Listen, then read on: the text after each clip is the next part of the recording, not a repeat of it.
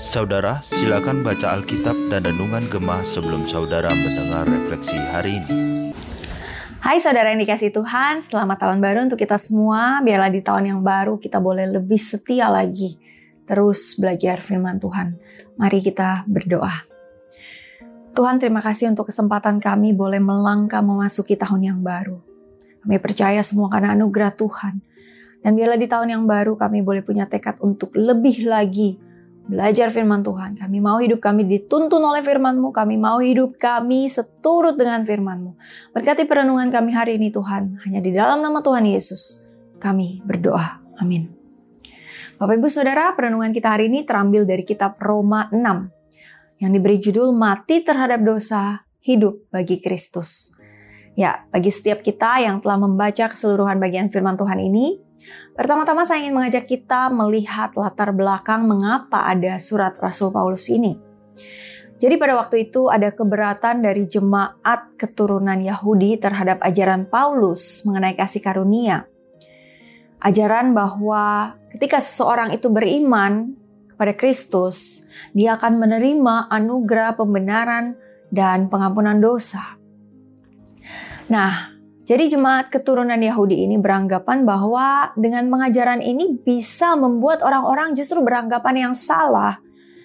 Bahwa orang percaya itu boleh bebas dan kemudian mereka bisa dengan sengaja berbuat dosa dan tetap aman dari hukuman karena ada kasih karunia Allah. Saudara saya kira di zaman sekarang pun tak sedikit orang yang punya pikiran demikian. Gak apa-apalah saya melakukan dosa atau dosa kecil Tuhan kita kan maha pengampun. Nanti hari Minggu kita ke gereja, kita tinggal doa pengakuan dosa, maka dosa kita sudah diampuni lagi. Benarkah pandangan demikian? Mari kita melihat bagaimana Rasul Paulus menjawab keberatan ini dengan tegas dan jelas. Kita baca ayat 1 sampai ke 4. Jika demikian, apakah yang hendak kita katakan? Bolehkah kita bertekun dalam dosa supaya semakin bertambah kasih karunia itu? Sekali-kali tidak. Bukankah kita telah mati bagi dosa? Bagaimanakah kita masih dapat hidup di dalamnya?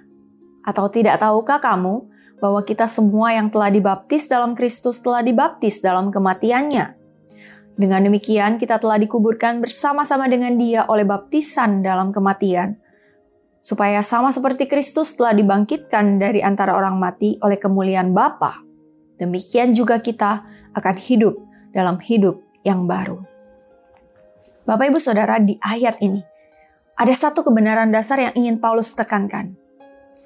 Orang percaya yang sejati, yang sudah benar-benar dibaptis di dalam Kristus dan mengalami kematian terhadap dosa, maka dia sudah berpindah dari alam maut karena dosa ke dalam kehidupan bersama Kristus. Maka ketika seorang adalah orang percaya yang sejati, gak akan tuh mereka terus-menerus terkungkung hidup dalam dosa. Tetapi ketika seorang mengatakan dia orang percaya, melainkan tetap hidupnya itu di dalam dosa, maka itu jadi tanda tanya. Kita baca ayat yang ke-6. Karena kita tahu bahwa manusia yang lama kita telah turut disalibkan supaya tubuh dosa kita hilang kuasanya agar jangan lagi kita menghambakan diri lagi kepada dosa. Ketika tubuh dosa kita mati bersama kematian Kristus dan kita kemudian bangkit dalam hidup yang baru bersama Kristus, otomatis kita berganti tuan. Bukan lagi kita adalah hamba dosa, tetapi kita adalah hamba Kristus. Definisi hamba itu jelas. Hamba nggak punya kemerdekaan.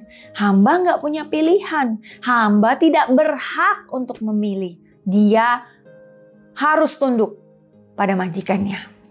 Maka ketika Paulus mengatakan kita bukan lagi hamba dosa tetapi hamba Kristus.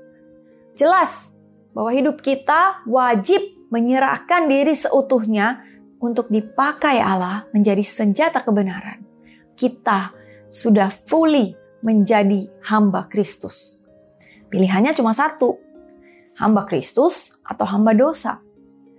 Bilang percaya tapi terus-menerus melakukan dosa, apalagi dosa yang sama, berarti percayanya hanya di mulut aja. Gak sungguh-sungguh percaya.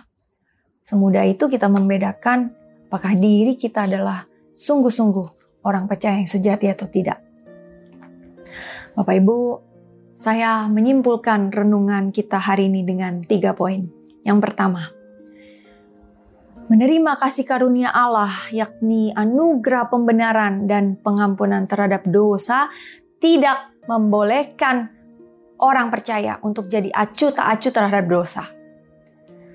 Tidak berarti kita bebas untuk melakukan dosa. Yang kedua, ketika kita sudah sungguh-sungguh menerima Kristus dengan iman, otomatis kita bukan lagi hamba dosa, melainkan kita adalah hamba Kristus apa pun yang Kristus perintahkan harus kita lakukan. Maka janganlah kita terus-menerus hidup di dalam dosa. Kalau kita masih lebih sering tergoda oleh keinginan daging dan terus-menerus berulang melakukan dosa yang sama, mari kita renungkan kembali. Jangan-jangan kita belum sungguh-sungguh percaya pada Kristus. Yang terakhir, Sudahkah kita menyerahkan hidup kita, talenta kita, tubuh kita, seluruh kepunyaan kita hanya untuk kemuliaan Allah atau masih dipakai untuk kepentingan dosa? Roma 6 ayat 23 berkata, Sebab upah dosa ialah maut, tetapi karunia Allah ialah hidup yang kekal dalam Kristus Yesus Tuhan kita. Manakah yang akan kita pilih? Mari kita berdoa. Tuhan, hari ini kami belajar bahwa tidak ada seorang pun yang bisa menghambakan diri pada dua Tuhan. Kami belajar hari ini bahwa hanyalah salah satu, entah kami adalah hamba dosa atau hamba Kristus. Karena itu Tuhan, biarlah ketika kami hari ini berkata, kami sudah percaya kepada Kristus. Kami sudah beriman kepada Kristus. Biarlah itu boleh sungguh-sungguh Tuhan dari dalam hati kami, bukan hanya di mulut saja. Sehingga hidup kami pun boleh mencerminkan bahwa kami adalah hamba Kristus. Kami melakukan hal yang benar, kami menuruti firman Tuhan. Berkati setiap kami ya Tuhan, agar hidup kami boleh terus benar di hadapan Tuhan. Terima kasih. Di dalam nama Tuhan Yesus, kami berdoa. Amin. Bila kita boleh terus hidup menjadi hamba Kristus. Tuhan Yesus memberkati.